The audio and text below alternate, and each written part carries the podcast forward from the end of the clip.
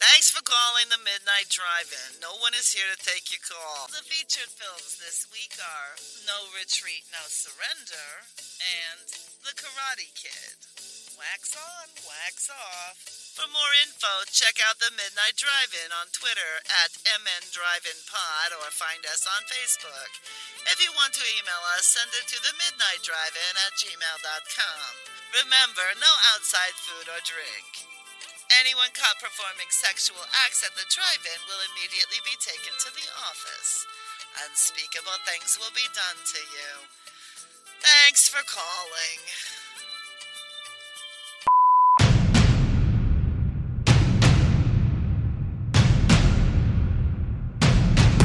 Drive away your worries and cares at this drive-in theater. That's why, to familiarize you with the movie rating symbols which will be used by this theater, we present the following guide for parents and young people. X, no one under 17 admitted. Yeah. Oh shit. Um. So someone just posted the pictures of the thing Marvel has announced they're releasing the first 22 movies in a box set Oh, really? called the Infinity Saga, and it just it looks yeah it looks ginormous. I kind of want it.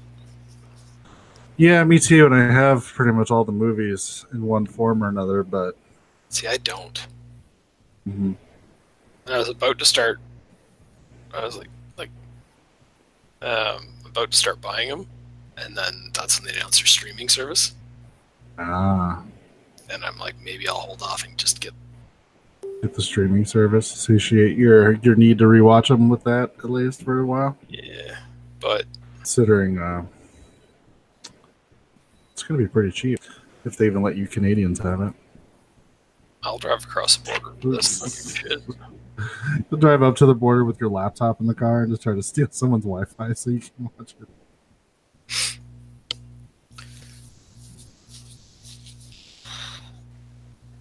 Oh, I don't, know, I don't know what the rules are on that. If I parked in Canada, but I can grab my Wi-Fi from the states, would it recognize me? I don't know. We used to have that problem with cell phones around here. It was occasionally you'd get like hit with a charge because you were too close to the border, and they'd think that your uh, phone drifted into the other country. You have to call them up and be like, "I didn't actually leave the country I live in that day. I don't know what you guys are thinking." No, it clearly says right here. And you're like, but I wasn't. And they're like, oh, sorry about that. We'll take that right off. yeah, no, our telemarketers are also in India when we call them. It's Ah. so we have that same issue you guys have. Gotcha. Anybody else been having a uh, being inundated with spam calls lately? I actually have been. But I don't know what the fuck happened.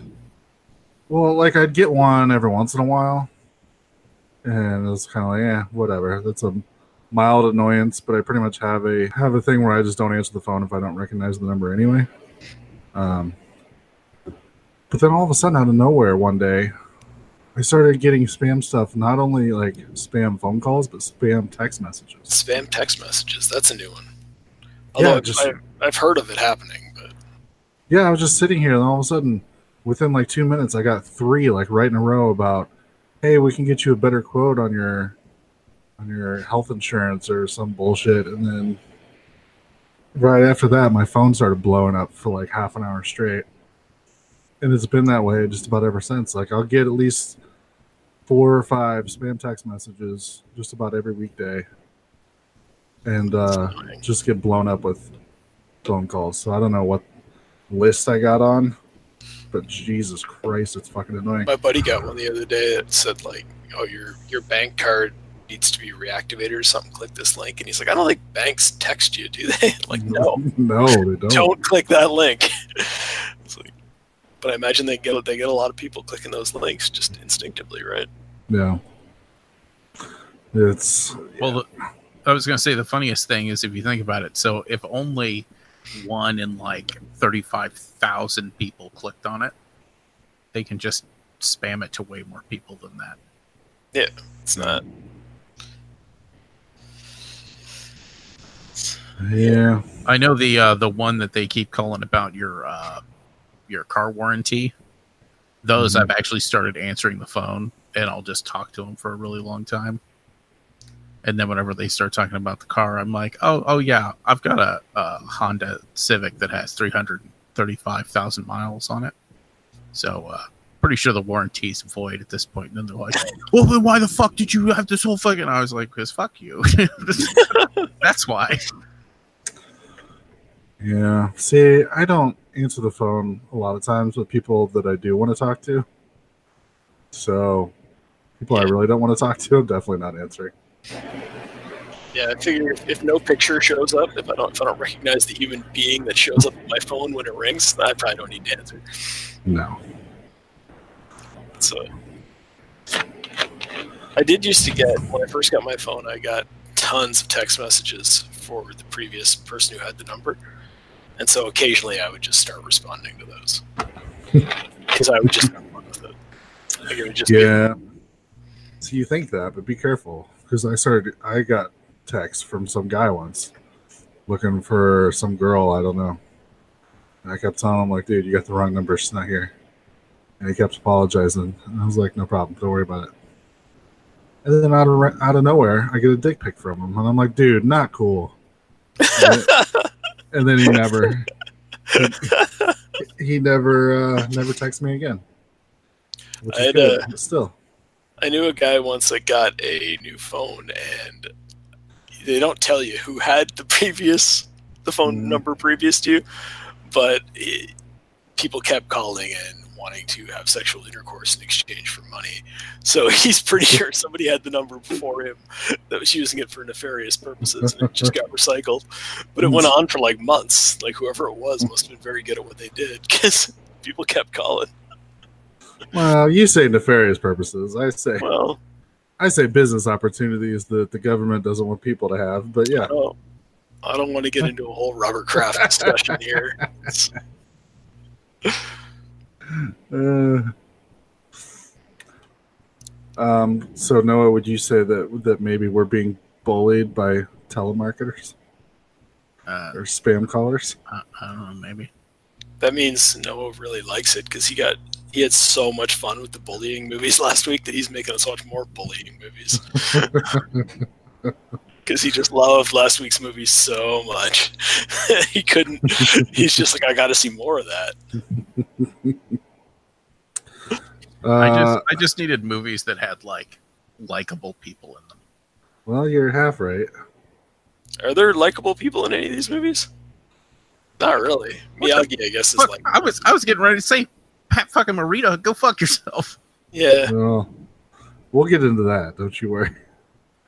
Uh, but Noah, why don't, why don't you start us off by telling us about no treat, no retreat, no surrender, and Uh, apparently, and how apparently Van Damme actually kicked some dude in the face by accident in this movie. So, No Retreat, No Surrender is uh, a movie made by a guy who saw the Karate Kid while high and then forgot about it and tried to remake it. All right, Yeah. you you haven't even brought up any of the supernatural elements of this movie. Oh I'm- Jesus I'm- Christ! I'm getting to it. So, there's a kid whose daddy is a, a karate instructor, and uh, kid thinks that he's pretty cool, and he's got a super big uh, kung fu boner for uh, Bruce Lee.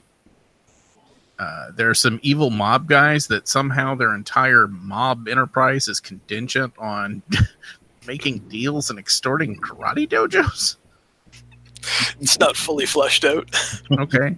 Uh, so they show up and they they you know try to extort the dad. He's like, "No, you can't extort me. I've got class." And they're like, "Well, then we're gonna beat the shit out of you." And then two guys try to beat the shit out of him, and it doesn't go well. And then Jean Claude Van Damme comes in from seemingly nowhere, and beats the holy shit out of him. Uh, they move to another town because his dad's a bitch. I just thought his dad got into grunge because they moved to Seattle. Right. I think the whole that's the whole lesson of this movie is sometimes your dad's a bitch. Uh, We'll get we'll get to the lessons in this movie. So- there's a lot. so they move out there. Uh, he becomes friends with this kid who is some kind of a weird racial stereotype of like a b boy. Is is that what they were going for? I'm not sure. I know that I know that he sees a black kid and just immediately tosses that kid a bla- uh, basketball so that that kid can show off for about 10 minutes before wandering into his garage of a guy he's never met before and then randomly breakdancing for another 10 minutes. That's our introduction to that character.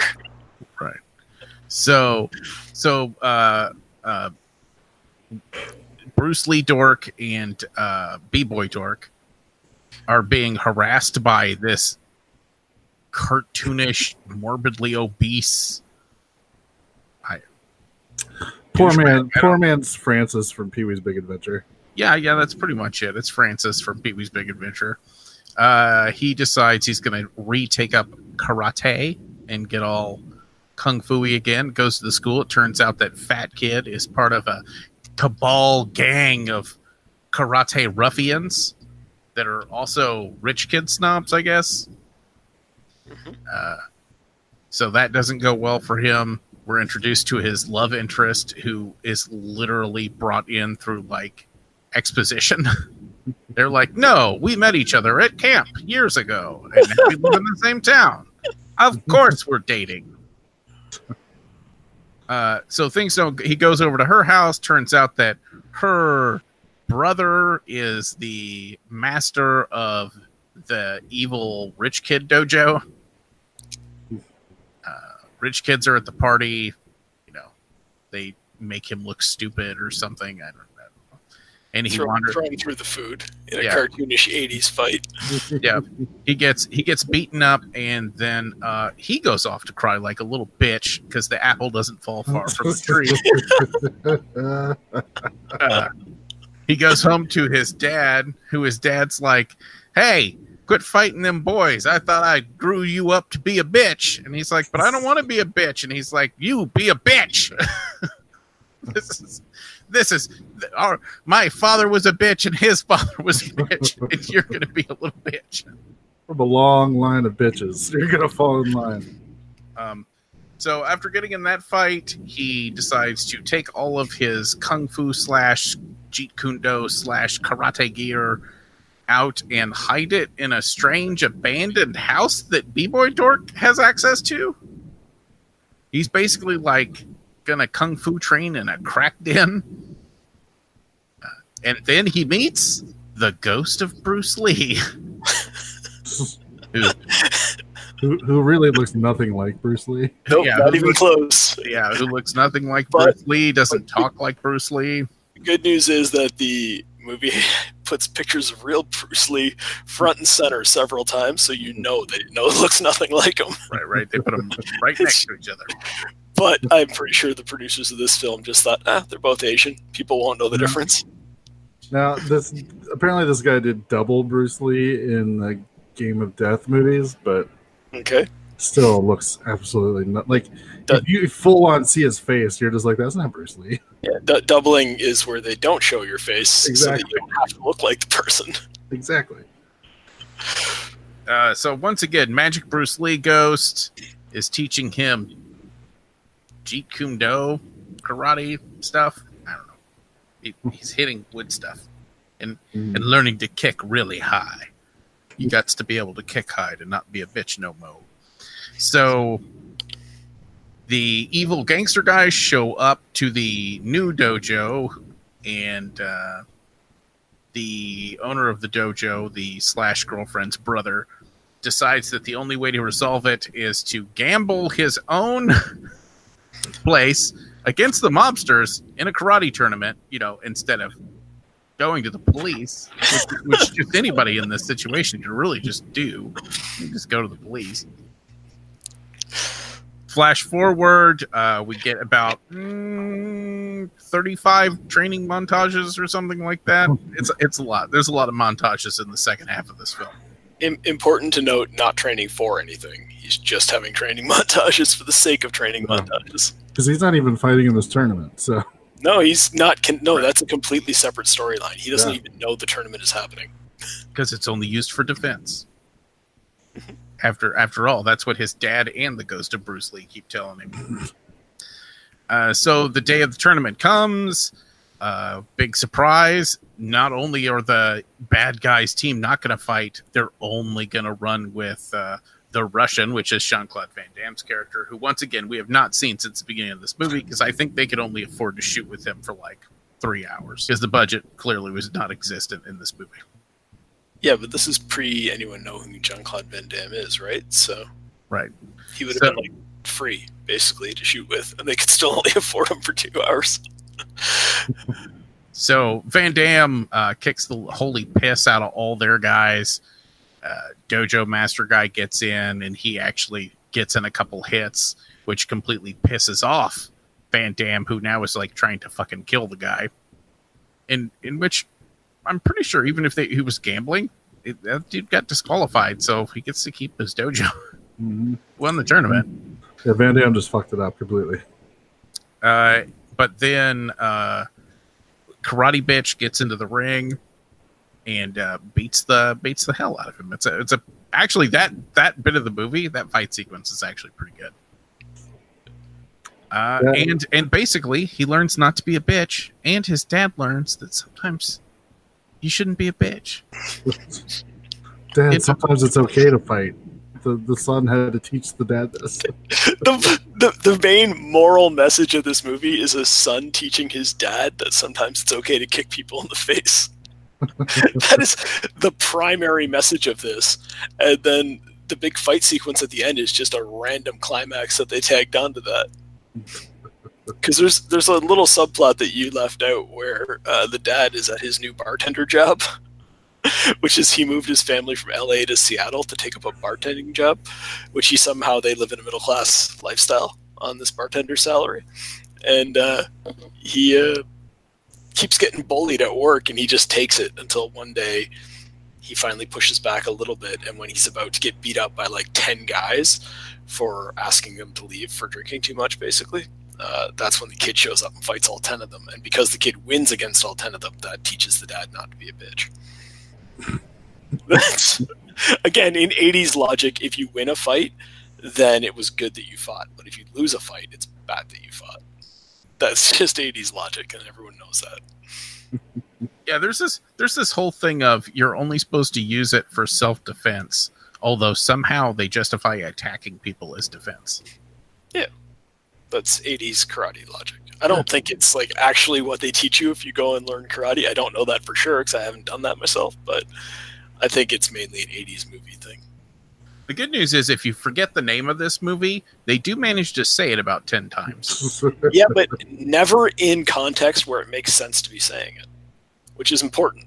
It's it is literally the the title of this movie. The first time it's spoken is like so. RJ, who is like the b boy stereotype guy, is being bullied, and uh, our hero, I guess, protagonist character shows up and comes in there and fights the bad the bad guys off there, the teen bullies off, and he. Uh, they just like they have their backs to each other and he just goes, "Remember, no retreat, no surrender."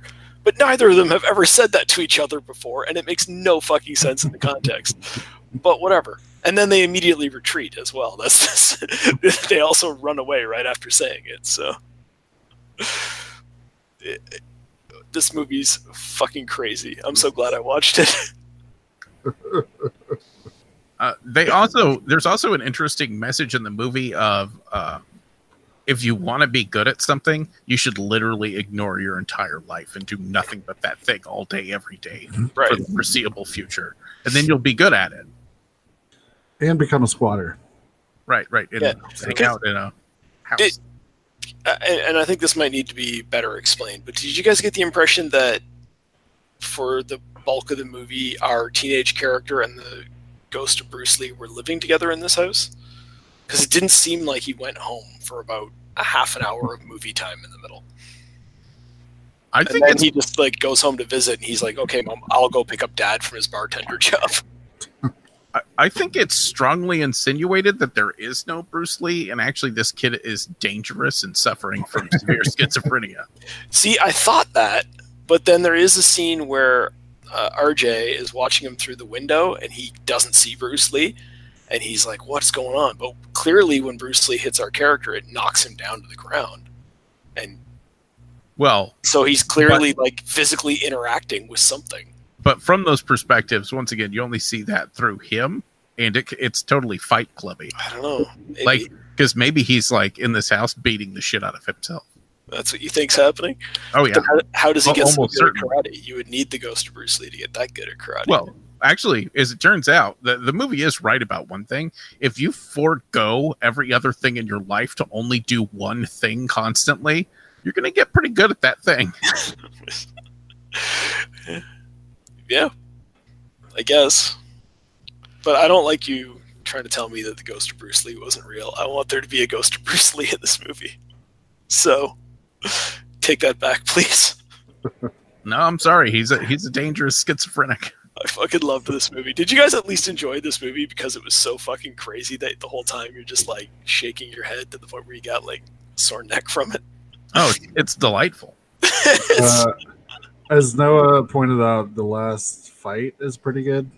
oh yeah, I yeah, was I was kind of bored by a lot of this. the last fight is is for all intents and purposes a cartoon fight. Like guys are getting tied up in the ropes and spun upside down. One guy gets like kicked and he goes flying out of the ring and lands in like the third row of the crowd or whatever. Yeah, this You're- it's got good end caps because the last fight's pretty good and the first fight's pretty good. Yeah. And the middle is just so batshit insane and full of that weird '80s racism that you're like, I don't know, I guess. And all sorts of like just like weird stuff because it's like everything in this movie has to be done in a strange way. Like when he goes to the karate dojo and he's like, I want to sign up, and they're like, we got a class starting now. If you got your gear with you, just get changed. You can do a, a tryout class, and if you like it, you can sign up for good. All that makes sense. Except his like buddy is with him, and his buddy like goes in the locker room with him while he's getting changed and everything. And I'm like, I don't know. I don't think it's usual for your friend who's not going to be in your karate class to come and like hang out with you the whole time. Is that very very unusual? It seemed unusual to me. I also I also noticed everything. I don't even know the main character's name. I know his friend's name was RJ. everything he needed, he's just like every minute of. He's like, "Is it true Bruce Lee's uh, buried somewhere around this city?" And RJ's just like, "I know exactly where it is, and I'll take you there tomorrow." hey, is it true that there's like the world champion karate guys from around here? I know where his dojo is. I'll take you there tomorrow. Anything you need, RJ knows where it is, and he'll take you there tomorrow. that's why RJ is there. It's awesome. So some of the uh, trivia I was reading. Um, so the dad, the dad in this was, uh, uh, had to testify in a deposition against Jean Claude Van Damme that he was unsafe to work with for some other like m- movie that he was being sued for, and so he was brought in as a character witness that yes, he was difficult to work for. And apparently, he, Van Damme really kicked him in the face by accident when, when they were doing, I don't know, some bullshit. I can see that. Uh, and then, and then when the dad's getting attacked in the parking lot, and the kid comes running in and does like the side kick. Yeah. Uh, apparently, actually, really kicked that dude in the face too by accident.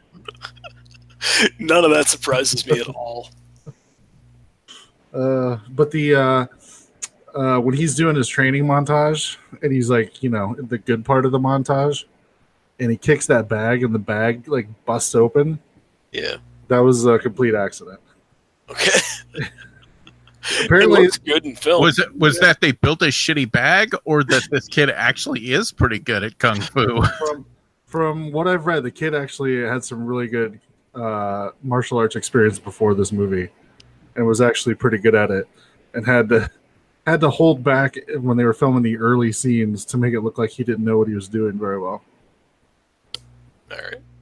So I will say that he didn't do a very good job of holding back, in my opinion, because the whole time, I, every time he was like doing anything, and they're all like, "You got to work harder," and I'm like, I don't think he does. Like he just ran like ten miles, and then he's like hanging upside down doing the sit-ups where you go right up, going like, and then RJ's like, "Come on, man, work harder," and you're like, I don't think he needs to. I think he's already in good shape. like three percent of the world population can do that. It's like, listen here, Mister, I'm just going to ride along on my bike. I know. You don't tell me about working harder. it's it's super fucking weird. not as weird as the Michael Jackson lookalike contest that they go to in the middle of the movie for some reason. that somehow Noah left out of his plot description. We Yeah. want to talk about the dance contest that occurs for no reason other than just because RJ could dance. Uh, which is funny because RJ actually can't dance. Well, From what I read, he told the producers that he was very good at breakdancing and skateboarding. And then Oh, when, yeah? when they went to film those scenes, he's like, "Yeah, I lied. I, I can't do any of that." So they had to use a double. that's hilarious. Because they do go to like that nightclub that allows teenagers into it. And I know. they're in there there's a two people dressed as Michael Jackson dancing and everybody's watching. And RJ's like, watch what I can do. He's in his Michael Jackson outfit. He goes and dances. And then the I don't know why that scene's in the movie. It doesn't it's not plot relevant in any way. Nothing else happens really. I honestly, and maybe this is racist, but thought the intention of them going to that, like when I was watching it, and as it unfolded, I realized that wasn't the case. Was that RJ's parents was the couple dancing at the beginning? so it's like, oh, they're like a family of like breakdancers. And they're, then it's- and then it they're a family Yeah. of Michael Jackson lookalikes. and then Yeah, turns out- Brian, all black people know each other and are related. I know, but there was no other context. Like, why are they fucking going to this? I thought because it was the 80s that like somehow he was going to use breakdancing and karate together like he'd learn balance or some shit. Hmm. you know, not because I think that works, but because the movie was made in 1986. I thought, oh, what the hell? That could, ha- could happen back then. Yeah, this was a uh, a Karate Kid world. yeah. But oh my god, this movie was insane. Like, that whole thing is basically for him to reconcile with the girlfriend, but it's one of two scenes she gets in the whole movie.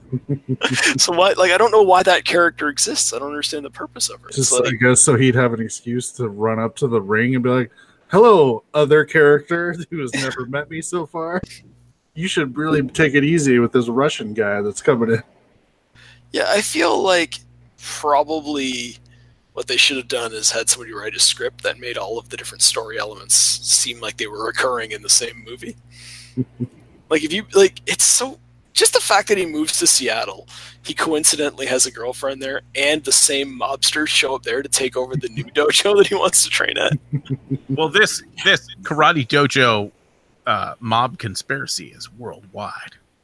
It's certainly nationwide because the implication from the dialogue is that they've taken over every dojo in LA and Seattle is just next on the list of cities that they're moving to to take over all of the karate dojos to use as a front for their organized crime, but I don't they don't even say what the crime is. Is the crime just taking over dojos? Money laundering, maybe. Maybe. But is that like a great way to like they're like, oh, you know where a lot of cash flows through is karate dojos. That's why those are most of those are just established and last forever on a cash basis. Like don't open a casino. That's no way to launder money. Do it through karate dojos. Well, I do like when the the kid does show up at the dojo to have that tryout. Someone tells them like, "This is that L.A. kid," and they're like, "Yeah, let's let's see some of that L.A. karate." And then when he gets beat up, they're like, "Yeah, that L.A. karate's bullshit." I'm just like, "What? Like, is there like a is there like a, a, a war between like different coasts? Like, and technically they're still on the same coast, but yeah. I don't understand the hatred of LA karate compared to Seattle karate. it's so and like I don't know, like generally speaking, at least in movies, like the leader of karate dojos, the senseis or whatever, are usually pretty honorable people. So hey, we we heard that this guy said something bad about Seattle karate. So let's get our best, most experienced guy to just beat on him to the point where the guy beating on him is like, "Come on, do I really have to keep kicking him?" And you're like, "No, you keep kicking him." just because you heard that he said something before. And it's like, okay, yeah, I can understand making him fight your best guy to see how good he is. But when he loses, just let him lose and move on with your day.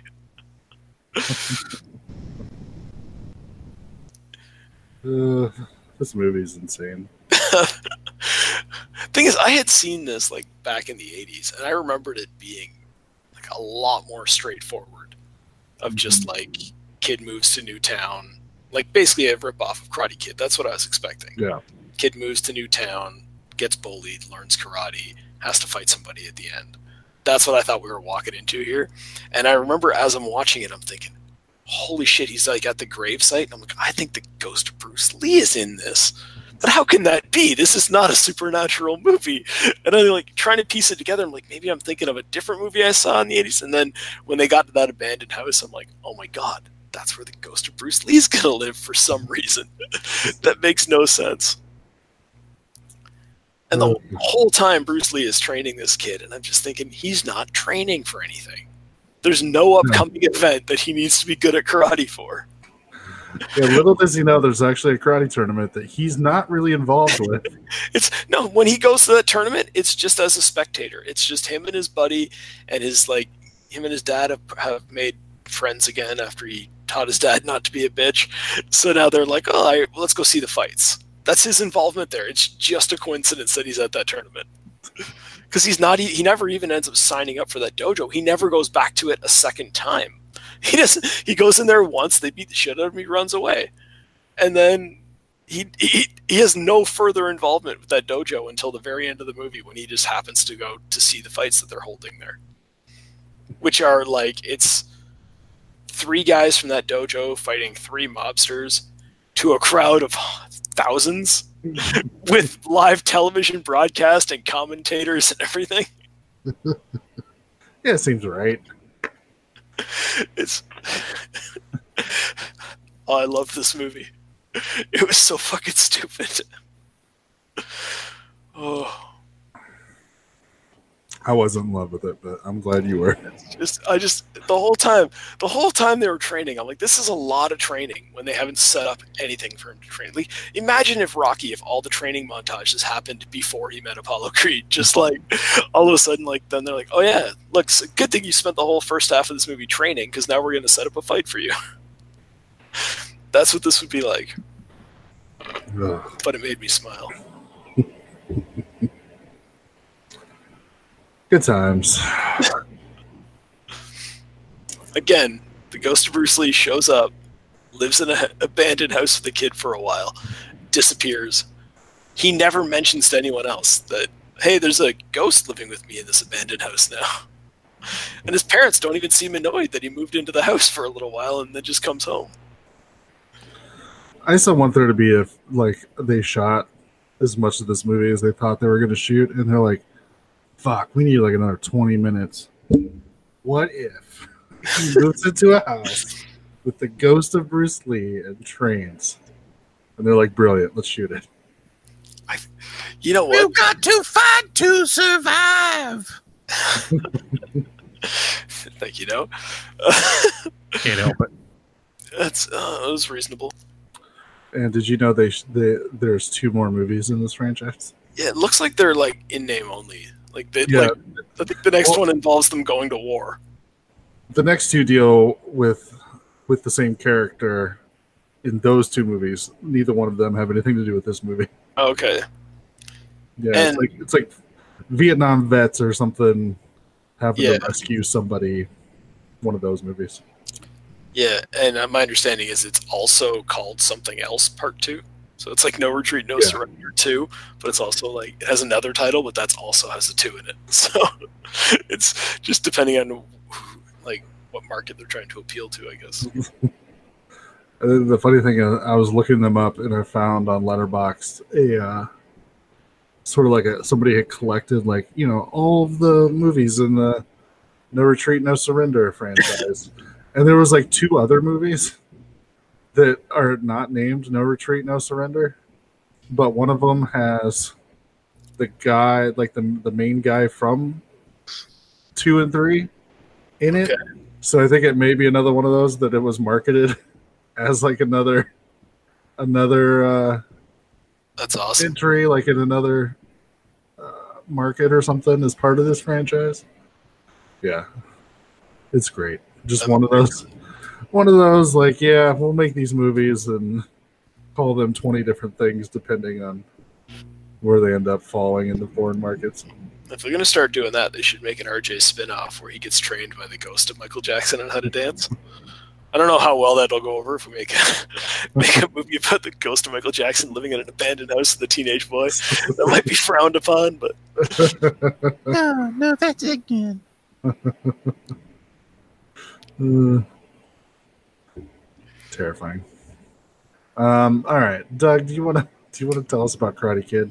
oh as, really? if, as if nobody knows what that movie's about. Yeah, I, I think everyone knows the plot of Karate Kid. Uh, I An, don't- an, an old Asian man working as the superintendent teaches a young boy to wax off. well, don't say it like that. This is such a sweet, innocent movie, and you have to go and do that to it. Don't do that. It's not appropriate. Karate Kid is about a young boy who is relocated by his mother for her great new career, which immediately falls apart, and she ends up working. Once again, we have a parent who moves their kid to another city to end up working at a shitty customer service job. um, except when this guy gets bullied by uh, bullied by the, the local like douchebag rich kid karate guys, he uh, is trained by a living human being how to beat them and beats them in a legitimate tournament setting. I don't, I'm not going to give you a plot description for Karate Kid. If you haven't seen Karate Kid, you're probably not sitting around listening to movie podcasts. Um, so I'm going to assume this is just going to be us gushing about this movie for about the next 20 minutes. That's about right. I don't Yeah. see y- I don't see any of us being like, "Well, this movie was shit." No, I was trying to find like a lot of the flaws in this movie because I hadn't seen it in a while, and Me I was neither. kind of like, it was one of those like I bet you there's gonna be like a lot of problems because it is the '80s and it is like sort of a kid friendly movie and all this. And I'm like, I don't. I seemed like in my head, Mr. Miyagi was a racist character, but then even after watching it, I'm like, he's not. Like, he's really not. Like, there's nothing racist about the character. His English is just poor, which is fine because he's an immigrant. Like, that's not a big deal. Mhm. Um, I didn't think like. I, I I think the movie's kind of flawless in a lot of ways. It is weird. I like rewatching it because I probably haven't seen it in like 15, 20 years. Like it's been forever. And I was sort of the same way where I'm just like, well, th- this movie is actually better than I remember it being. Well, yeah, and I think it's. I, I didn't realize until now. Somehow I didn't know that it's directed by the same guy that directed Rocky. So they went and made a kid friendly Rocky movie, and they got the same director back so they could hit a lot of the same beats. And they do a fantastic job. Like, it's. There's well thought out characters. There's, you know, yeah, there's some of the violence is maybe a little over the top for high school kids bullying each other. but I, I thought it was really interesting the way that they set it up so that our main character is a very flawed character. He he certainly does nothing to help himself in the early parts of the movie. Um, I thought, like even the stuff, the romance stuff, I thought worked.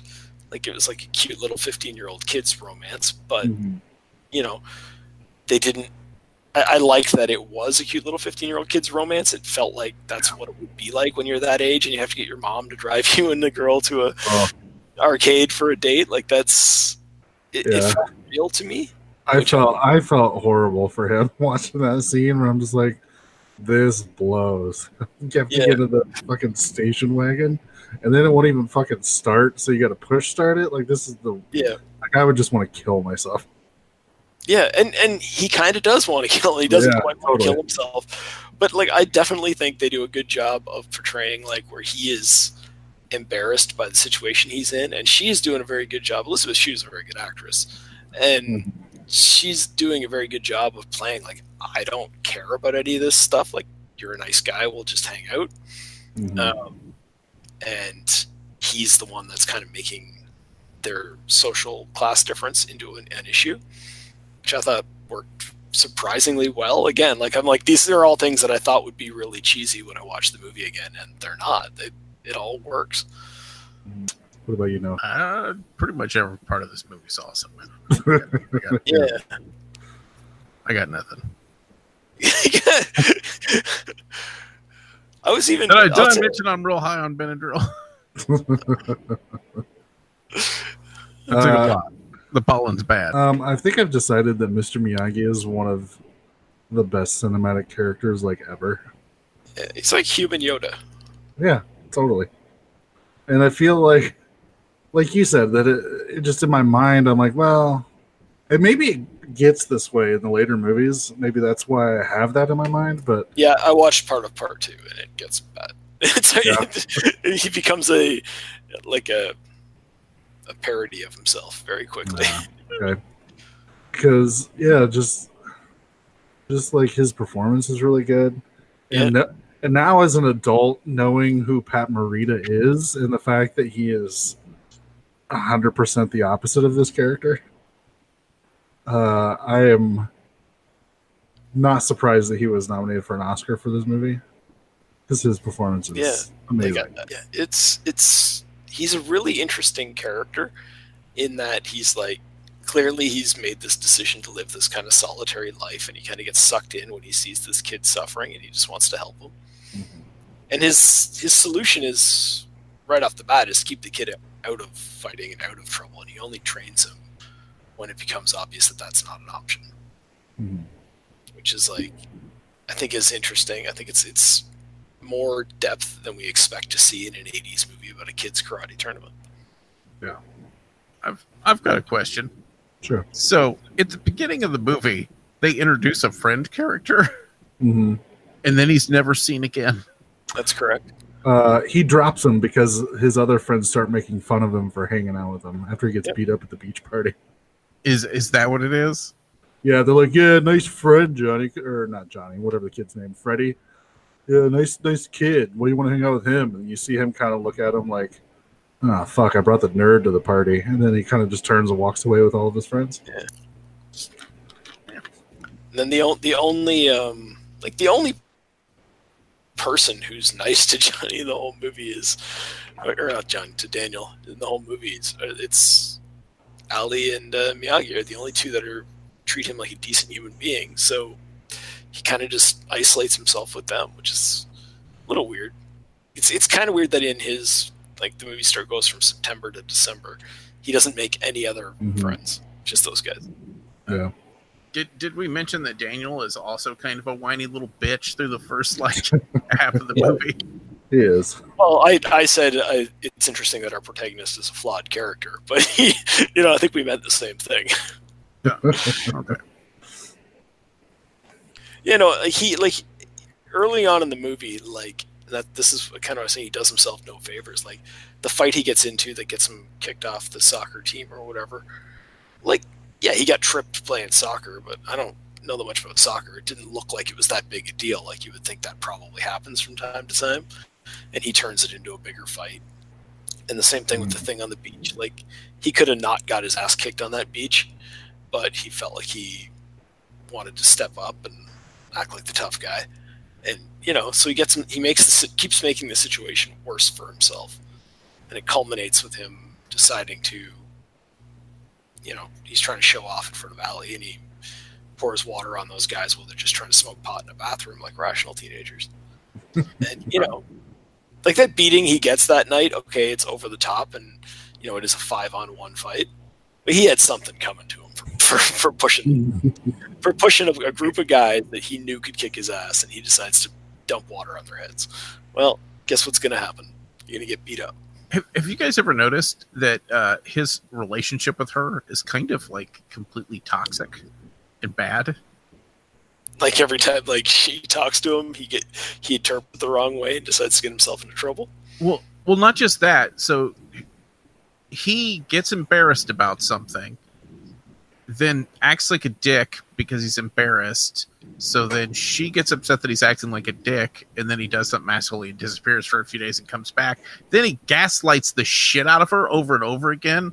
Where he's basically like, "Hey, you know, I wouldn't have been mad at you if I hadn't have been mad at you about the other thing before I got mad at you. It's your fault, bitch." you know what I mean? Like, I And- think they're and just he- teenagers. and he even does the stereotypical abusive boyfriend thing where you know he goes oh you know i'm a jerk Eh, i'm sorry he, he, he. smile for me you know what i mean Yeah, I I, I, uh, go ahead. You go. I was just gonna say, I just think they're teenagers. Like we're, they're they're just teenagers, right? And they're acting like teenagers. They fight, and they break up, and they kind of half date for a while, and then they don't talk for a while, and then yeah, I, I don't think it's necessarily toxic. It's just people not understanding how to live their lives.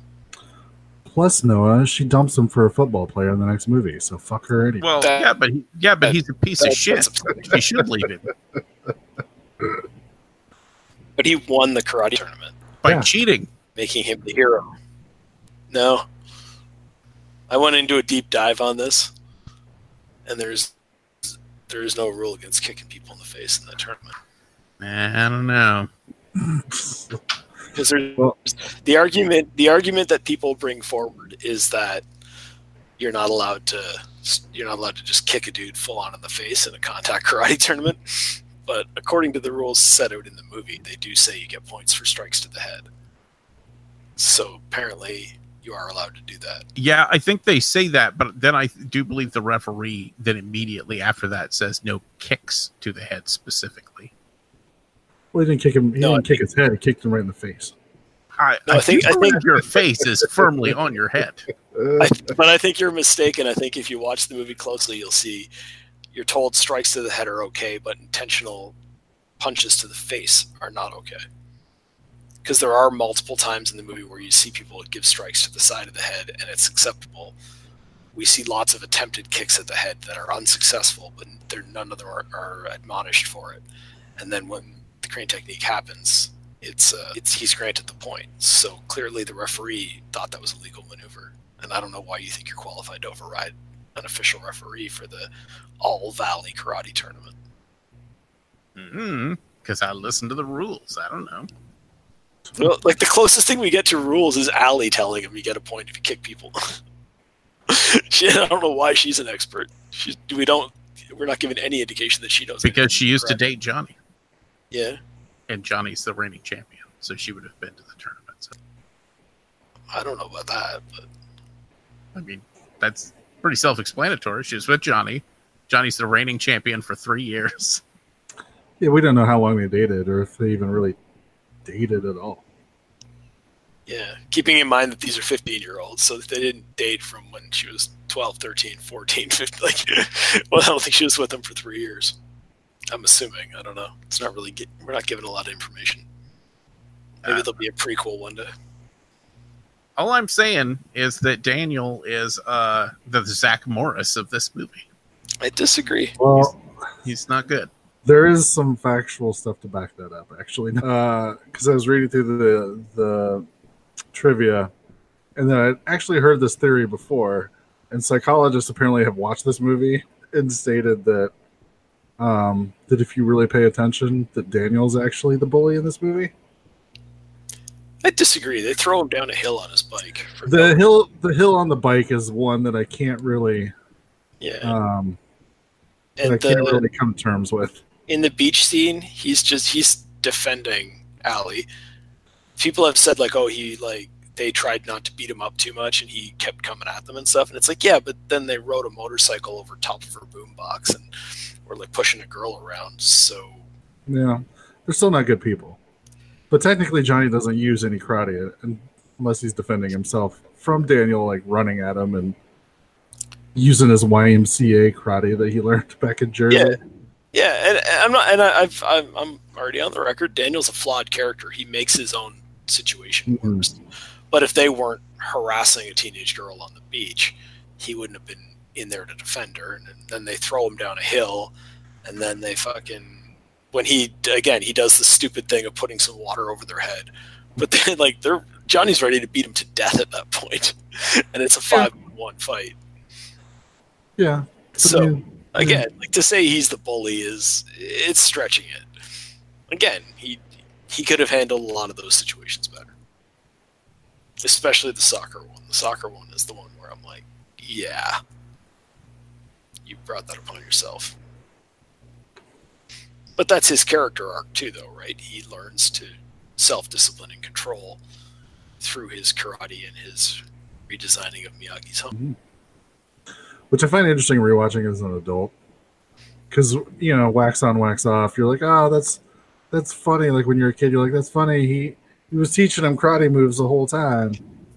But then you watch it as an adult, and you're like, oh, that's just muscle memory. That that makes actually makes some somewhat logical sense. I mean, he's not, I think, going to win a karate tournament like he does in this movie, but I'm just like, yeah, he's just building up his muscle memory, so he knows how to do these moves when it comes time to actually like learn how to do them. Yeah. And not only that, but he's building up the strength because Daniel was kind of a little tiny weakling, right? So he's building up the strength in those muscles.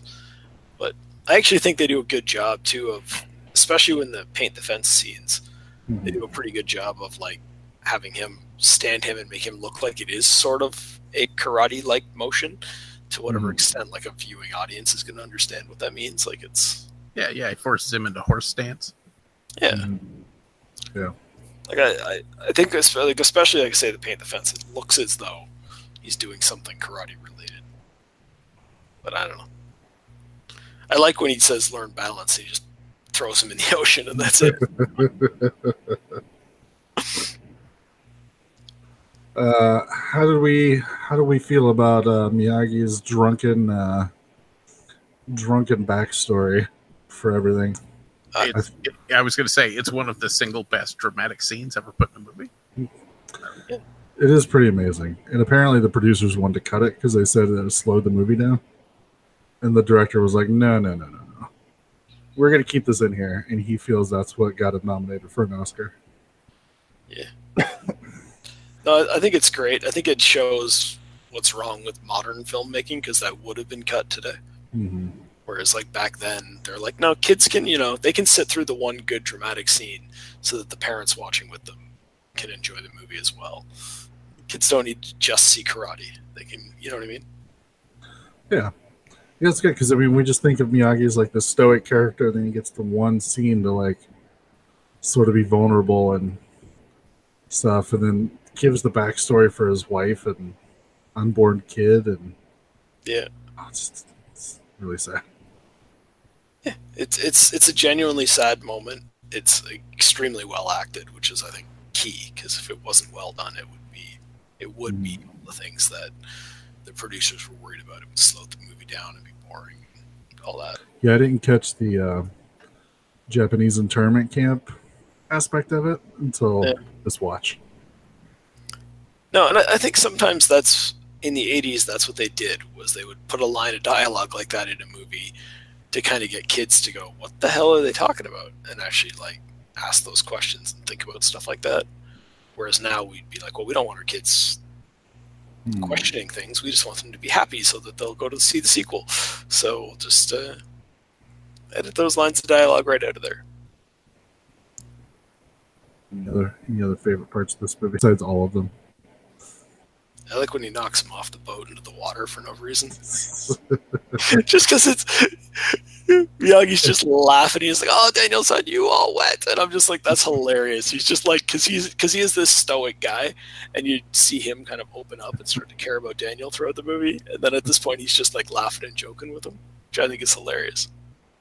I always find it interesting that no matter how many times I watch this, the fact that you know he wins with a crane kick, and Mr. Miyagi says, you know, if done right, you can't defend against the crane kick, and it's like, sure you can. It's, it's, it's not a very impressive move to be to be completely honest. Well, and it's also a completely made up move for the movie. Right. yeah, clearly, but you know, whatever. It's also awesome. You guys are forgetting about that. So. That is true. And we probably all, all tried to do it in our living rooms after watching the movie. So both as a child and maybe now. So Yeah, put him in a body bag. That guy's always hilarious. I always like the uh the I can't remember which name is the dude who actually injures his leg. yeah, It's just the fact that he's like, I don't want to do that. I don't want to do that. Okay, I'm going to do it. Oh my god, I feel so guilty. I'm sorry, Daniel. I'm sorry, I didn't mean it. well, I mean, and I think the one of the themes of the movie is that all the kids are decent until that asshole teacher gets a hold of them, right? And so I think there's a kid who is like, I want to do the right thing, and he's just being forced to do terrible things, just because this psychopath that runs this karate dojo is like, eh, I'd like to see a teenager get hurt today. You, you, go hurt him for me. Somebody else tried the move the the thing when you're like, if you got a cramp or something, you slap your hands together and like I'm gonna do what Miyagi did, and then it you don't know like how the fuck to do it properly. We don't. even mean it doesn't work because magic doesn't exist? No,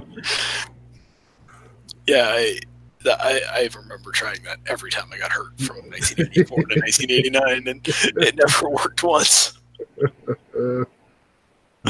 Did you guys pick up on the best Easter egg of the whole movie? I don't know. Which The, tur- the tournament's held on my birthday. That's key. Oh, okay. That's a, that was as a child that was very very important to me, and it makes this movies feel so much better. Even though clearly it's not going to help anybody else enjoy the movie or even be noticeable. I was gonna say you call that an Easter egg. I call that I. I didn't even realize when your birthday was unless Facebook Uh, tells me. I understand. but if you're ever there and it's like the anniversary of the tournament pops up on the same day, you'll know. So Did anybody watch the thirty for thirty? I did. Was it good? I still haven't watched it yet. Yeah, it's. I mean, it's fun if you like that sort of thing. Mhm. They do. They do a couple of things where they're like different commentators are like, yeah, he was really the best. He was the best around. Yes, nothing was going to keep him down during this tournament. It's stuff like that, which is pretty fun.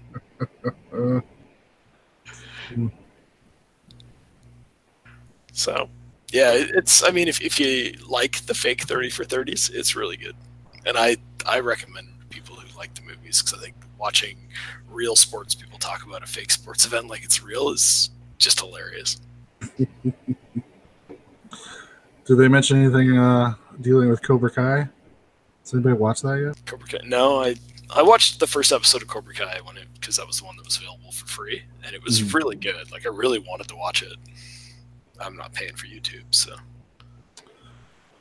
Yeah, season two is up now. I may uh, get the free trial and then try to binge through all of them before it runs out. yeah, yeah. I I thought about that myself, but I had a bad feeling I'd end up with like two episodes left and end up having to pay for a month just to watch those.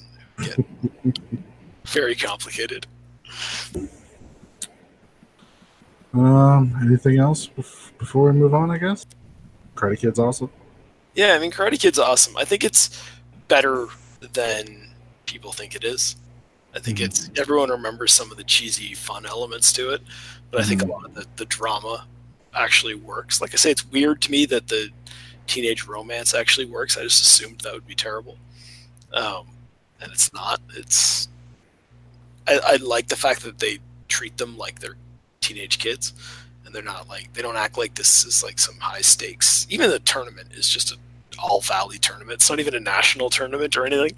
It's all of the kids that can walk to the dojo are in that tournament. you know, uh, and I kind of like that. I like that it was very low stakes, very low scale. It wasn't over the top. Like you, you really got the impression that even when they're at school, like nobody else knows that this group of kids is fighting with this other kid. Everyone else is just living their lives. We, really- yeah, we, we, we got our own problems. We got to worry about this new kid from Jersey. Because even like some of Ali's friends are like, they meet Daniel once, they're like, yeah, he's kind of annoying. We'll just ignore him forever now. And that's like, that feels a lot more high school. And, it- and then in a lot of ways, it captures that like high school feeling too of like all of your problems are the biggest deal in the world to you. Mhm. And the rest of the world is just going on around you. And it makes your problems seem worse because nobody else gives a shit. Yeah, they did seem to capture what it's like to be 15 Yeah. pretty well. I mean, minus the life or death karate tournament that uh, you have to enter. But Yeah. uh, It was the 80s. They had life or death karate tournaments. If this movie was now, it'd be like the kid would have a fentanyl addiction. So, karate's probably a better way to spend your teenage years. Thanks for calling the Midnight Drive-In. No one is here to take your call. For more info, check out the Midnight Drive-In on Twitter at MN Drive-In or find us on Facebook. If you want to email us, send it to the Midnight Drive-In at gmail.com.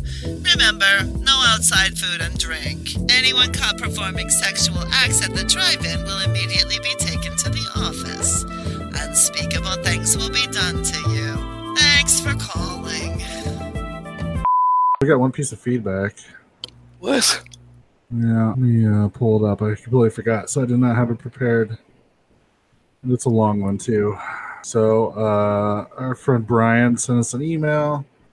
Says, "Hey guys, so after hearing how much Doug loved the new Pet Sematary remake, loved is in quotes, Doug. So it's- Oh, that's good. So that he does understand it. Uh, I'd like to share some thoughts. It's evident by now that Hollywood has run out of ideas, so the only logical next step is to reboot Hollywood. When I heard Pet Sematary was up next for a reboot, I didn't care. Same when I heard they're redoing Child's Play. Same with Hellboy, RoboCop, Total Recall, Nightmare, etc. Fuck, even Disney's destroying our childhoods with these awful live-action remakes, which I agree with. Did anybody see the the Lion King trailer? Yeah, I saw that. and it basically just looks like the exact same. Yeah, I don't understand the point of doing a shot for shot remake of anything. Uh, that's never made any sense to me. No. Especially like of of an animated movie, and you're like, well, we're doing a live action one, but your live action one is full of CGI animals because there's no goddamn human beings in Lion King. Yeah, it's not actually live action. So Yeah, It's You're- more like it's more like high tech rotoscope. yeah, like like if they, could they have literally just taken like the original Lion King and then just re-edited it, like fed it into a computer system and told the computer how to update it and gotten the same results? It seems that way. Yeah. They didn't even recast some of the actors. Like James Earl Jones is back. What the hell? they just they just pulled his audio and just put it in the movie. Yeah. Um, That's weird to me. Um, he says, Yes, I love Beauty and the Beast and Aladdin, but these unholy remakes are a catastrophe. Now, I'm not saying all are bad, and in fact, I feel like there are a few that, in the right hands, could benefit from a modern retelling. Two I've always wanted to see are Hellraiser and Reanimator. I mean, Hell, Hellraiser is pretty darn close to the original novella, but it would be sweet in the right hands to see a modern version of the story. Also, Reanimator would be a godsend if we could get a period accurate story, maybe under the watchful eye of Guillermo del Toro. Whether he directs or produces, don't care. Again, not all remakes are bad. Honestly, my personal favorite of all time is the 1990 Night of the Living Dead. And I'm ashamed to say this, but I only just seen the original for the first time like two months ago. I found a copy at Menards on Blu-ray for five bucks and was like, well, better buy this. And I loved it. All right, you bought it from Menards? What's Menards? Uh, it's like a hardware store. You save big money there. Yeah, Well, I already It- gave price for five bucks. So. They- they're just like on like a little end end cap probably because Yeah. they don't even have like a section for it. It's just like, uh, I don't know, just throw them over here. Maybe somebody will see them and buy them. But if you bought it for five dollars on Blu-ray, you wa- probably watched the not great version of it. Do you, yeah, but it's not Living Dead. Yeah. It's, it's not. It's I'm just saying, I have the Criterion where they re Yeah. re re uh, rescanned it in 4K, and it looks beautiful. yeah, but you don't need that to appreciate that movie. Sure. I watched my VHS copy not that long ago, and I enjoyed the hell out of it. Uh, he continues, but since I grew up watching the remake, I tend to prefer that. Also, Evil Dead 2013 is another example on how to do a remake right, and I wouldn't even call it a remake. Yeah, it hits some of the same beats as the original, but I look at it as look at it as another story of poor souls meeting their untimely demise in a cabin in the woods. Maybe there are multiple copies of the Books of the Dead at different isolated cabins all over the place. Don't know, don't care. It's still a great movie. Uh, that's all I got. Haven't watched anything except trudging through Game of Thrones again. Glad I was able to get my wife on board, so that brings me joy. Not sure if you guys are watching it. If so, feel free to talk about it on the next episode. As always, love the show. Keep it up. Did anybody here watch Game of Thrones? I watch Game of Thrones. Oh, you do. I do. I tried to watch the very first episode not too long after it came out, and I found it really boring. So I never watched anything ever again. Game of Thrones has a lot of talking in it. I really like it. Um, like, but the first, put it this way, in the first uh, two episodes of the final season, it's all about them getting ready for stuff to happen, and it's basically just everybody arriving at the same location and having conversations. And I think it's great. But if that doesn't interest you, then you're, you know, there'll be a good action scene probably in the episode that's airing as we're recording this. Mhm. Uh, but yeah, that's it's it, it has it, it's not scared to be a very slow show when it wants to be, and that's not, not appealing to everyone. Yeah. Did do it for me, but then I'll see all these promos with like dragons and shit, and I'm just like, damn it. That's Yeah. probably all the stuff I wanted to see. The dragons eventually show up, and they're pretty cool. Noah, have you ever watched Game of Thrones? Uh, I watched the first two seasons. It's all right. I, I decided I, I got sick of them. Uh, they're one of the shows that ends every season on a cliffhanger, Mm. Yeah, they And- do do that. and I I'm sticking with my thing. If you do that, I will stop watching your show.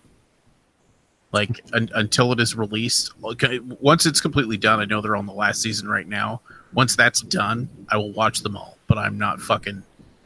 I fucking hate cliffhangers. I hate them. And normally I agree with that. I, I for some reason with Game of Thrones it works for me. I've ranted about some of the ways Walking Dead has done that same thing, uh, but I don't know. I don't know why. I don't know why I think Game of Thrones it's okay for them to do it. Interesting. Well, uh, has anybody watched anything since last episode? Uh, I watched Sidekicks. oh, really? You said you were gonna. I Yeah, didn't believe you. Chuck, Chuck Norris. Saw that shit in the theater, son.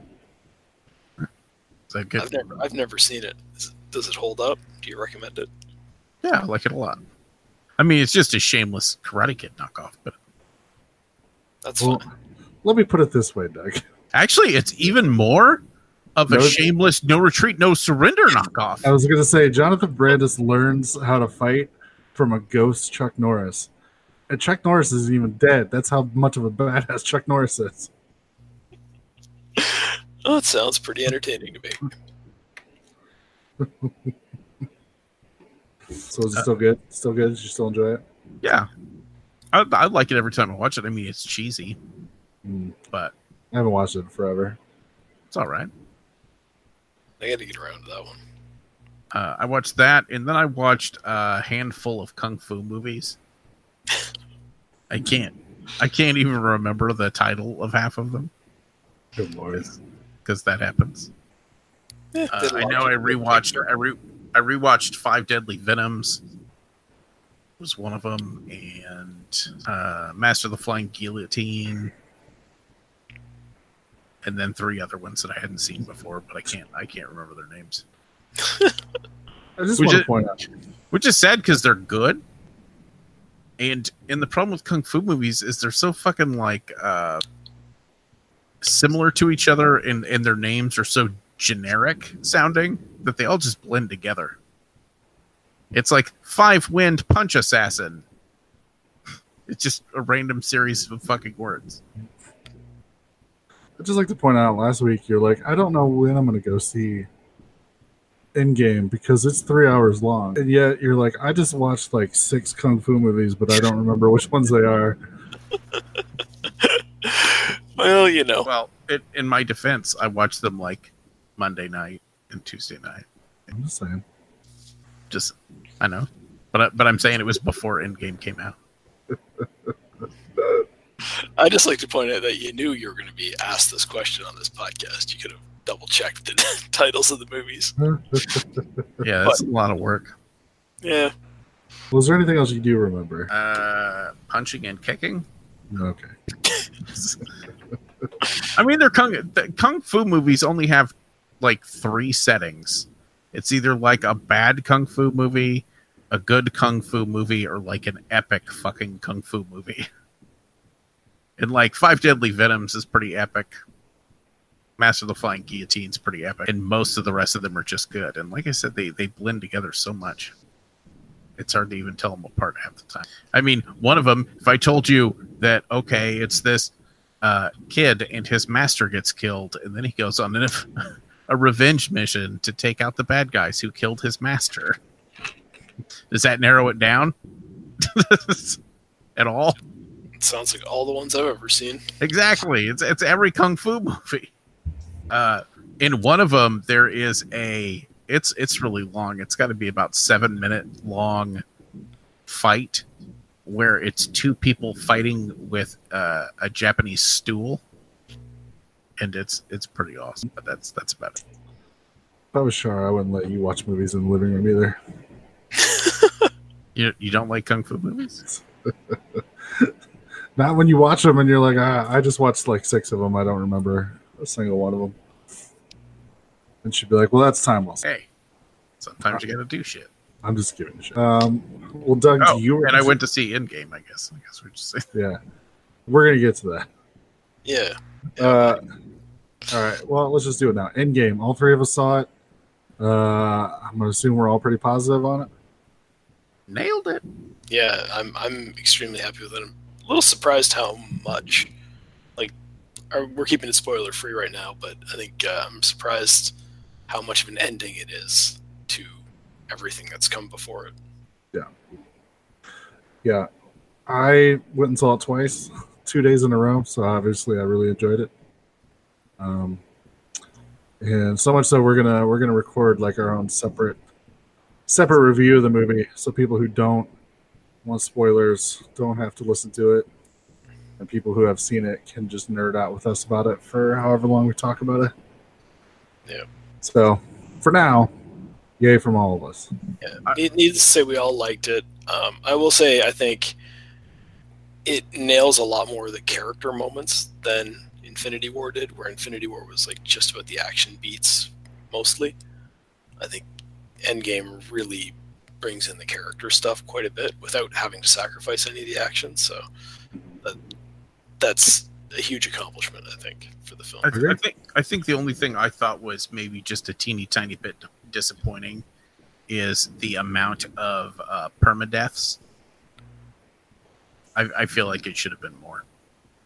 Mm. Okay. But I can live with it. And their treatment of Hulk was a little odd. Yeah, we'll, we'll get into the like all of the characters. Um, I mean, everyone knows this. This is non-spoiler, but there's a bit of a time jump that occurs in the movie, and all of the characters are a little different after the time jump than they are before. And I would say all of them except Hulk. I think I really like the changes they've gone through. Um, and then his is the one that for me didn't work as much. But we'll discuss it in the spoiler section that we're going to record and release separately. So if you don't want to hear it, you don't have to. And I was going to say, I also like the fact that so even though the major uh, plot device was super predictable, uh, I feel like the actual use and resolution of it was not. Yeah, I would say that they, they what they managed to do was give everybody, everyone has their the theories, the predominant theories about their what was going to happen, and they managed to say like, yeah, all your theories were right, but we're doing it in a completely unpredictable way, so you're not going to be able to. Even though you think you know what this movie is about, you probably don't. Mhm. It's it's hard to talk about without spoilers, so we should. Tune in to our Endgame discussion. Uh, did you watch anything else, Doug? Um, well, I did watch Infinity War right before I went to see Endgame. Mm-hmm. I don't know if anyone's wondering, it holds up really well. um, I will say, like upon watching it, I think there's certain elements of the film that I think are better than I thought they were. Like the whole Thor side mission. Mhm. I think the for the first couple times, I, or three, four, however many times I've seen Endgame or Infinity War up until now, I think I always thought it's felt tacked on. Like who would actually believe that they're going to do this thing with Thor? um, where he runs off on his own mission, brings back his own thing, and saves the day. But now I think watching it a little more casually, I think it's actually really well done. I think it's just my meta knowledge of knowing where the film was headed that prevented me from getting to from buying into the whole storyline. So I think it's actually better done. Um, I think some of the stuff with the Guardians is not as good as I gave it credit for because it's so funny that I didn't nitpick it before, and then now I think it's like they all make the same mistake of being like, "I could kill Thanos." No, you couldn't. None of you can. You all know you can't, but you still all think you can. And they like every character in the movie does it, especially the, all the Guardians, like kind of individually, all at the same time. And it's like you're all stupid. You shouldn't have tried that, but then again, you're funny when you do it, so it's fine. I was going to say they also handled uh, bringing Captain Marvel in very, very well. Yes, they did actually. We'll get to that. What else? Oh yeah, Infinity War. That's what you were talking about. Yeah, but uh, I don't know. Yeah, it, I watched it a couple months ago, so really enjoyed it. Yeah. yeah. I, like I think this is my fifth or sixth time seeing it, and it's literally one year old. The, I got the one year uh, Facebook reminder that it's been exactly a year since I saw it. So the fact that I watched it that many times in a year is pretty fascinating. Uh, the only other thing I really watched was a movie called Malevolence from ni- 2005, Mm-hmm. I think. Yep. Which is supposed to be, if you read the plot description that comes with it, it's supposed to be about a kid who is kidnapped by a serial killer and forced to uh, witness and possibly participate in some of the crimes, and eventually becomes his own killer. Mm-hmm. That's kind of what the plot description is. Yeah. But that plot description is really what happens in the opening crawl of the movie. um, the actual plot of the movie is just uh, bank robbery. Bank robbery goes wrong. Some of the bank robbers and a couple of hostages end up at a house, and there's a slasher killer there, and it's just a standard slasher. Uh, so I was kind of like disappointed at first. But then I realized whoever made this movie is a huge fan of 70s slashers and just decided to put in tons of references to Halloween and Texas Chainsaw Massacre and The Shining and probably some other ones that I'm not thinking of right now. And so I found the movie to be really fun just to sit back and watch for those and listen for like musical references to those movies and things like that. Mhm. Um, Is so- is sorry. that film is that is that film the one that has the uh the sound bite for the killer where every time the killer shows up it goes "Boo!" yeah, not every time, but it does Yeah, that. yeah. No, that movie it has two of the greatest things. First of all, that noise, which is ridiculous, and uh, the opening credit crawl of oh, I know I can remember his name, Steven Steven Menza. Is that the guy's name? I don't know. Let me look it up. Hold on. Ste- Steven Mena. Uh, in the uh, in the opening credits, it's literally just his name because like everything is him. So it shows Yeah. it's, it's like producer Steven Minza, director Steven Minza, writer Steven Minza. instead of just putting them all in one blob together, and uh, me and one of my friends probably spent two years after seeing that movie joking about the fact that Stephen Mena is probably the greatest genius of all the time. You know, you sit down. Are you in a chair? No, chair. Stephen Mena. Well, I'm glad you enjoyed it. Um, Um, I yeah. actually talked. I actually talked about this movie a couple months ago. Did you? Yeah. Fuck. I know Doug. I know Doug. I was just waiting because I know Doug loves it when he's like, "So I caught this movie," and I'm like, "Yeah, I talked about this like two months ago." Yeah, it happens more often than you think. I, I think I'm I either saw it or wanted to see it back in like 2005, and I have no recollection of it whatsoever. Um, like whenever it was new, because it's part of like there's three of them, and I, remember, I think I remember Three of one- them. Uh, this one, actually, the story was slated to be the middle part of it, but he Okay. could he couldn't raise the money that he would need to do the first part, so he just made this part because it was easier. So then, if you actually watch part two, the part two is the prequel that takes place of all the stuff that you wanted to see during the crawl, and then he made like a follow up one, which is the third one after all that. Okay. So that's interesting because I they're all on Prime, so I'm probably just gonna end up watching the other two sometime in the not too distant future. Yeah, I had heard on uh, Shockwaves that uh, he had just gotten the rights back to him or something from his distributor, Okay. and so he was putting them out on Blu-ray, and that's why they just showed up on Amazon and stuff. Yeah. So I'm I, I'm looking forward to checking out the other two because I did like I don't know it was kind of this might sound like a dumb thing to say but so many modern slashers are tributes to 80s slashers that it was nice to see a tribute to 70s slashers like you know slasher movies that actually take themselves seriously and try to be scary and try to be, try to be kind of set in the real world. Um, try to actually be like the kills are actually brutal and not just fun to watch. Yeah. So, yeah, I had, I had fun with it on that level. I I think uh, someone else had commented to me that they found it boring, and I'm like, yeah, I can see that if you're looking for something a little more action oriented or whatever. But if you just want to watch a guy stalk people around like this farmhouse that's all creepy and shit, then they made a movie about that. So Mhm. Yeah, I mean that's what I liked. It's just it's a straight up slasher movie. yeah, so I'll I'll be watching the other two sometime soon. I think maybe. Have you already talked about them? no, I haven't caught up Okay. on those. So- They're they're in my they're in my uh, watch list, but I haven't watched them. All right. I just want to know when I talk about them whether I should say, "Remember when you told me to watch this, Brian?" I actually almost watched the second one and opted onto another movie that I'm going to talk about here. all right. Well, that's all I got. So go ahead. Oh. Well, I was going to watch Malevolence 2, but ended up not doing it. Instead, I watched Death Wish 3. Okay. First time I've ever seen it. Um, so we like to sometimes talk about when franchises kind of go off the rails, and, and that would be Death Wish 3 for this one, which is funny because they're, the first three are ma- all made by Michael Winner, the same director. And he decided, well, let's just go, let's just go full bore with this one, which did not make uh, Charles Bronson very happy, but he ended up doing it anyway.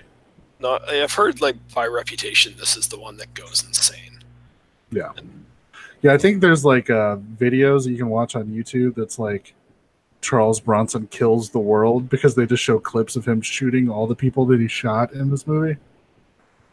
Um, so our our our hero question mark Charles Bronson comes back to New York and he's going to meet up with a friend of his. Um, but of course, his friend lives in this really shitty apartment building that literally is being overrun by typical 80s gangs, which means they all have like weird mohawks. And uh, turns out Bill from Bill and Ted are, is one of the is one of the punks, Okay. and they're just terrorizing all these old people that live in this building. Um, there's literally a scene where a guy just comes in this old couple's window, takes their TV, he says, "Well, now that this window's broken open, I can just come in whenever I want." It just makes it known that he's just going to walk into their house whenever he feels like it. Um, so, of course, Charles Bronson shows up to meet his friend who's been killed by all these punks uh, because the old man had the audacity to tell them to stand up to him and tell them that they shouldn't be doing this kind of stuff. So he got beat the fuck up. Um, so, of course, Charles Bronson comes to town, but the police are on to him because I don't know if you remember the continuity from the first movie, but they told him to leave town and never come back again, and they wouldn't arrest him. Well, now he's back, and of course, the police are keeping an eye on him. But the police officer tells him, like, look, this neighborhood needs somebody to kind of run roughshod over it and clean these punks up. So if you do, I'll pretty much just look the other way and uh, just try not to, you know, bring too much attention to this neighborhood. So, of course, Charles Bronson decides, well, fuck it. I'm just going to start killing everybody. So he pretty much just goes to an apartment building full of old people, and Charles Bronson just go to war with this gang of 80s thugs. And he shoots a shit ton of people. It is pretty insane. Um, at parts it's a little too little too much over the top. Especially if you're watching like you're like oh i really like the first two death death wish movies. And then this one kind of goes you know to 11 but yeah i mean there's worse things. There's some pretty interesting thing where at the end i mean pretty much at the end there's a full scale just war going on as somebody pulls out. Because one of the one of the old dudes was like in world war ii it turns out he kept like one of these like uh I don't even know what the fuck it's called. Like it's just a giant machine gun that like you have to like set it on something in order to be able to fire it because it's such a giant gun and just starts unloading on all these gang members. So I mean it's just it's yeah. the whole neighborhood's in war. Like the building, I'm surprised it's even still standing by the time this is over. But yeah, I I just mean, kind of like the idea that it starts off with them like, like, I don't know, almost hiring him as a vigilante rather than just you know the weird like coincidental situations that he, he's found himself in in the past. yeah, it's yeah, it's fun. Uh, and then the weird thing is, it just ends where the police officer that he's sort of been talking to, um, like the they've killed pretty much everybody in this gang. And you hear sirens in the background, and he says the police officer looks at him. He's like, "Get out of here! I'll try to buy you some time." And Charles Bronson's like, "Okay," and then he sort of runs out of frame and then credits roll. And so that's literally the end of the movie. I'm just like, that's such a weird ending. So it'll be interesting. I have uh, parts four and five that I need to catch up with. So we'll see. I'm sure the insanity, because I think that's, I don't know, I don't remember if three is where it started. I don't know. I know at one point they become Cannon films, which means they just go Yeah. completely insane. So We, we all know what it means. yeah, exactly. um, I also went to the theater and saw The Curse of La Llorona, Okay. um, which is relatively new. Which basically tells the story of this lady in the 1600s who uh, I think I don't know. Her, her husband was like a high-ranking person, either in government or the army or something he she finds out he's cheating on her, so she goes crazy and drowns both their children in the river. And then it sort of becomes like a like a, an urban legend that if you hear a lady crying, like it's La Llorona and she's looking for other children to take the place of her children. So she's looking for children to drown, hoping that if she drowns someone else's children and bring her children back to life, sort of situation.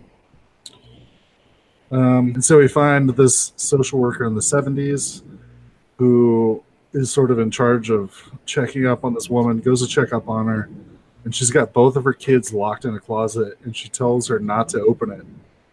And then, of course, she does. Take the, the boys get taken away from her. And then, while they're at a care facility, um, of course, La Llorona shows up, which we see and it's kind of creepy. And then both the boys are found drowned in the river. And so the mom, the the caseworker, uh, is really upset. But then, uh, while she's there checking it out, the ghost kind of attaches itself to her. She takes it home to her kids, and then you know, typical shenanigans ensue. Um, the one thing they didn't promote much is this is actually part of the Conjuring universe uh, the if anybody saw the first Annabelle movie, there's a priest in that, and he uh, shows up in this as well, and sort of uh, pushes pushes the the story along, um, and basically tells her like I can't really do anything. Like we can't. If I put your case in for exorcism or whatever, it's gonna take like possibly months for this to get okayed from the church. But of course, he's like, but there is this one guy who used to be part of the church, but he's not anymore, who might be able to help you. And so she turns to this guy to help her dispel this evil spirit or whatever. And I was kind of excited because he ends up being, if anybody's watched Breaking Bad or Better Call Saul, he's played by the guy that played Tuco. Okay. So I'm used to seeing him running around methed out of his mind and just being crazy. But he's actually a pretty like quiet, like demon fighter sort of thing. Um, so he helps them out. And I was kind of excited because I'm like, oh, well, maybe this will add like another because you know we have like the Warrens in the Conjuring universe. Maybe this guy will get his own sort of spin-off series now where he fights evil spirits or whatever. Because he was pretty good. Um, yeah, the movie's okay. I mean, it's definitely not the worst in the Conjuring franchise, uh, but it's probably about middle tier, if you're into those kind of movies. So uh, I didn't. Uh, I wasn't disappointed I went and saw it, but it's not going to change your world or anything. Um, then I had some people over last night, and we had a Savage Steve Holland double feature, uh, which includes uh, Better Off Dead, John Cusack, Yeah, uh, which is one of my favorite '80s comedies. I should watch that one. I haven't seen it in a long time. It's it's still so good. We had a great time watching it. That's the one with the kid that really wants his two dollars for the papers, right? I want my two dollars. Yeah, I don't have a dime on me. I don't want a dime. I want my two dollars. yeah, yeah. We were having a great time on Facebook today. Every people who were there, um, yeah, we're just posting like, "Hey, we had a great time last night." And of course, everybody ends their post with, "I want my two dollars." Uh, he ended up chasing him down a ski mountain. He does at the end. He's going into a ski competition. Kid shows up on a ski bike, a bike that's had his tires Right. replaced with skis. and they end up uh, accidentally shoving the kid off a cliff. It's pretty good, Yeah, accidentally. Cool. Yeah. quote unquote. Um, and then after that, we caught up with uh, another Savage Steve Holland movie with John Cusack, which filmed a year later, One Crazy Summer. Um, Never seen that one. Yeah, it's uh, uh, John Cusack teaming up with Joel Murray, the one of the Murray brothers, and uh, they go to Nantucket for the summer after graduating from high school. Um, pick up Demi Moore along the way, who turns out to be like her husband or her her husband, her uncle or grandma or some relative lived there and just passed away and gave them you know she got she uh, got all their property or whatever. And the evil 80s uh, real estate guy of course wants that land because once he does it he, he- will own the entire neighborhood and can buy could build his condos.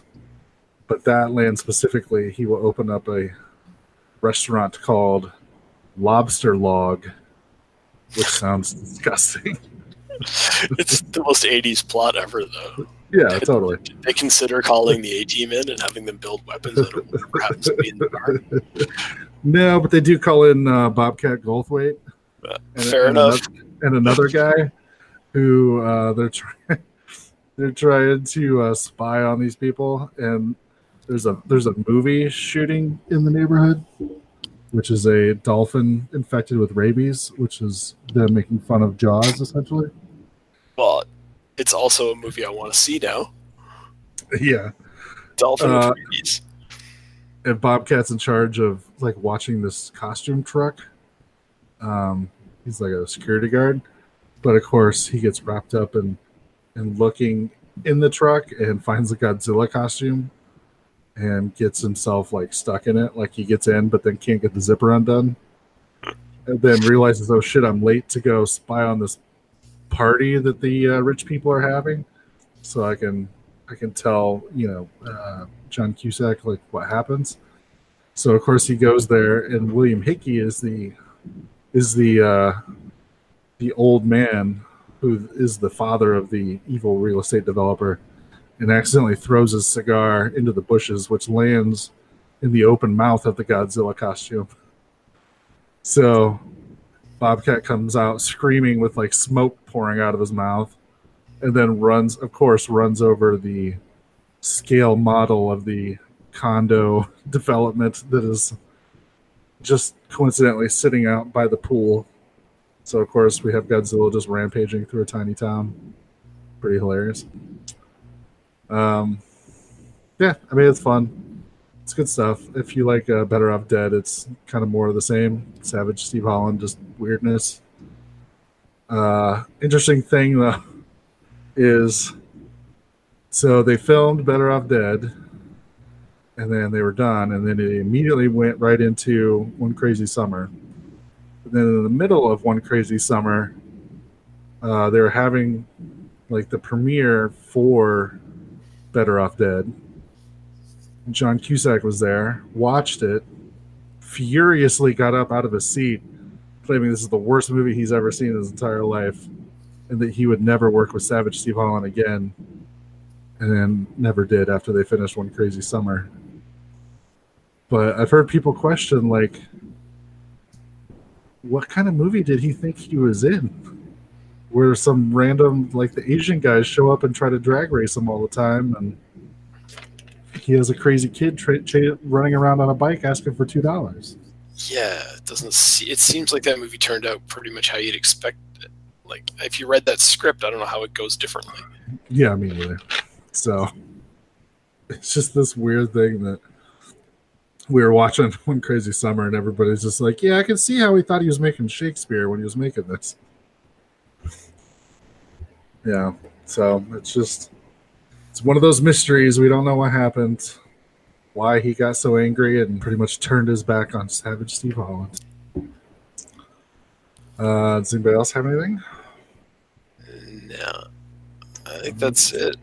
That's I got. We had we had actually some extra time off, but I didn't get to watch anything extra. So Yeah.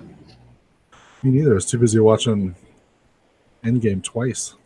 I tried to go see it a second time, but uh, I had to switch my snow tires to summer tires because adulthood sucks. So it's what I did instead. Sounds like fun. No, it's not. Here's a brief glimpse of some of the truly fine pictures we've scheduled in the near future. So next week we are going to be talking about some uh I don't know. Would you call them like department store slashers? Which is a weird subgenre we found ourselves in. Uh no, nothing's too specific for us. apparently not. So we're going to be talking about Hide and Go Shriek, which takes place in a furniture store where people decide to spend the night after a graduation party. right. Because apparently these were some pretty hardcore partying kids. Like, let's go hang out at the furniture store. Like this is what people did in the '80s. Okay, Hung out in the furniture store after closing, whether it's this or whether it's shopping mall. It always makes sense. Um, and of course, some slasher is in the store and starts killing them off one by one. Uh, and then we're going to be checking out the initiation, which in a completely different plot, uh, Daphne Zuniga from Spaceballs fame. Uh, she's like a pledge for a sorority or something, and they convince her to break them all into her dad's department store. And surprise, surprise, there's a slasher in there who starts picking them off one by Nobody ever said that we weren't consistent. That's for sure. We should have planned this better and done like a whole series of slasher in a and then ridiculous location. we could have done a month of this. Uh, so yeah, look uh, look for that next week. Should be interesting. Yeah, I haven't seen either one of these, so kind of excited too. Saw the initiation, but I really remember very little about it. Um, Sounds like the initiation is like the worst way to title that movie. It's just like that's not what this is about. That's just the, the plot and like the whatever you call it, the plot device to get her into the store. the funny thing is, the uh, poster for this is very phallic and very strange. Okay, that's fine. uh, shows a hand grasping what is supposed to be a candle, but is actually a woman. But then she's wearing a pink dress and has quote unquote wax dripping down her. Oh yeah, I, I know that poster. Yeah, It's one of those movies where I think the poster is actually more famous than the movie itself. I'm sure it probably is. From what I remember, like I said, we're not getting into Shakespeare with this one, so Well, I'm sure it'll have some quotable lines just like Shakespeare does. Uh, I was gonna say something. I completely forgot what it was. I don't know. Did you read about that guy who got beat up for spoiling spoiling Endgame when he was coming out of the theater? No. Yeah, some guy, some guy was being a giant douchebag and just telling everybody about the movie when he left the theater. So the people in line got pissed and beat the shit out of him. Yeah, I mean, that's what'll happen. He kind of deserves it. You're not wrong. I'd be like, well, I mean, you knew what you were doing. Yeah, I don't know. This is like a whole. We're back to our discussion about Daniel and Karate Kid. uh, you know, was he really the bully, and they were all the victims? Uh, so did you hear they made like a billion dollars over the weekend? I know it's kind of sick how much money they made. One one point two. It is like I can't even fathom how much like fucking money. How how many people went and saw this movie around the world this weekend? Like in three days. It's just Yeah. insanity. Well, they're saying like, yeah, it's like it's the biggest domestic box office opening, but they said it's like the biggest box office opening in something like 13 markets. Yeah. Good lord. I mean, we knew we were going to be big. I just didn't know that it was that like on that scale. Yeah, I mean the I forget what it was. Is it like the pre-sales or whatever that like the Force Awakens had been the one that had ran away with it because obviously Mhm. it's such an anticipated movie, and this one blasted that out of the water. Yeah. Just Which you know, it's Disney competing with itself, but it's still oh yeah, pure insanity. oh yeah, Disney competing with itself is just the way the industry is now. It's like if you could look at the top ten movies in any given year, it's like seven of them are Disney movies. And this one is like one is just the company that Disney's going to buy next year. It's like, well, let's see who made the most money last year. Maybe we'll buy them. Us, us, us, us. Uh, already have a deal pending. Us. us. Here's one. Uh, do you want to talk about the Star Wars trailer? I do. Is everybody excited? Look, I had watched the trailer on my phone previous to this, and I was like, all right, it's, it's a trailer. I, I'm excited because it's Star Wars. But watching it up on the big screen, like I went to see Endgame in IMAX, so seeing it up there, and I was just like, holy shit, something about it just grabbed me. Luke's voice, mm-hmm. like telling Rey that, you know, it's your fight now and a thousand generations have been passed on to you. And then I was just sucked right into it. I don't know what it was about it, but. And then that, when that laugh comes at the end, I got like a full on chill down my spine. Yeah, I'm so excited. I mean, it may end up just being shit, but the trailer at least has me excited for it. Yeah, I'm a little nervous. I like I don't know. I wanted to see a new director. I didn't want to see them go back. Yeah. Um, but we'll see. Yeah, but I mean, who was it? Somebody was supposed to do it, and they just quit. So it was kind of like, fuck. Well, somebody called JJ, see if he's going to do it. Yeah, he's got such a good history of following up his own reboots. Yeah, that that's kind of the problem. Yeah. And I'm kind of worried that he's just going to undo a lot of shit from Last Jedi. He, he already is, right? Like they he- in the trailer, you can already see that the Kylo Ren's mask is put back together, and so Mhm. is the lightsaber that was destroyed in the last movie. It's like, Mhm. uh, that doesn't bode well for me. I don't want to see a movie of them trying to fix what the last movie did. Like, Mm, yeah. But you know, if those are the only two examples, then fine. Like that's neither of those is a deal breaker for me, um, and both of them could lead to some you know interesting plot developments. But we'll see. Yeah. So many people hate Last Jedi. I don't, I don't understand. I don't. I. But and we're well. I, I mean, the way that I, I mentioned Endgame kind of takes what you're expecting and does it exactly what you're expecting, but in a completely different way, so that it gives you what you want, but it's still surprising. I just think I still think Last Jedi the biggest problem is people were expecting a certain thing, and they didn't get that thing, and that's the biggest issue. And Mhm. know, people wanted a certain version of Luke Skywalker, and that's not what they got. Um, which I understand because I expected that same version of Luke Skywalker myself. I thought we were getting the Obi Wan Kenobi version of Luke Skywalker, and instead we got the Yoda version of Luke Skywalker. But I, I think if you buy, I don't know. I don't want to tell people they should like a movie they don't like, but I think that was the biggest issue was just that people were not getting what they wanted. Yeah. Not that I think the movie is perfect or anything like that. Yeah, it's got its own problems, but at least was trying to do a little bit something different, which I was happy with.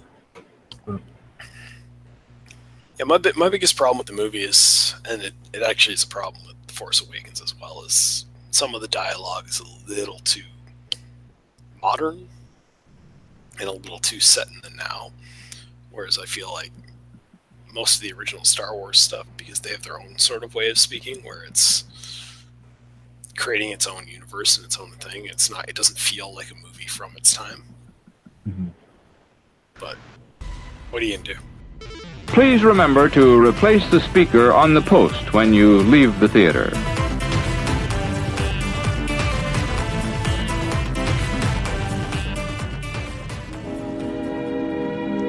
And now, folks, it's time to say goodnight. We sincerely appreciate your patronage and hope we've succeeded in bringing you an enjoyable evening of entertainment. Please drive home carefully and come back again soon. Good night.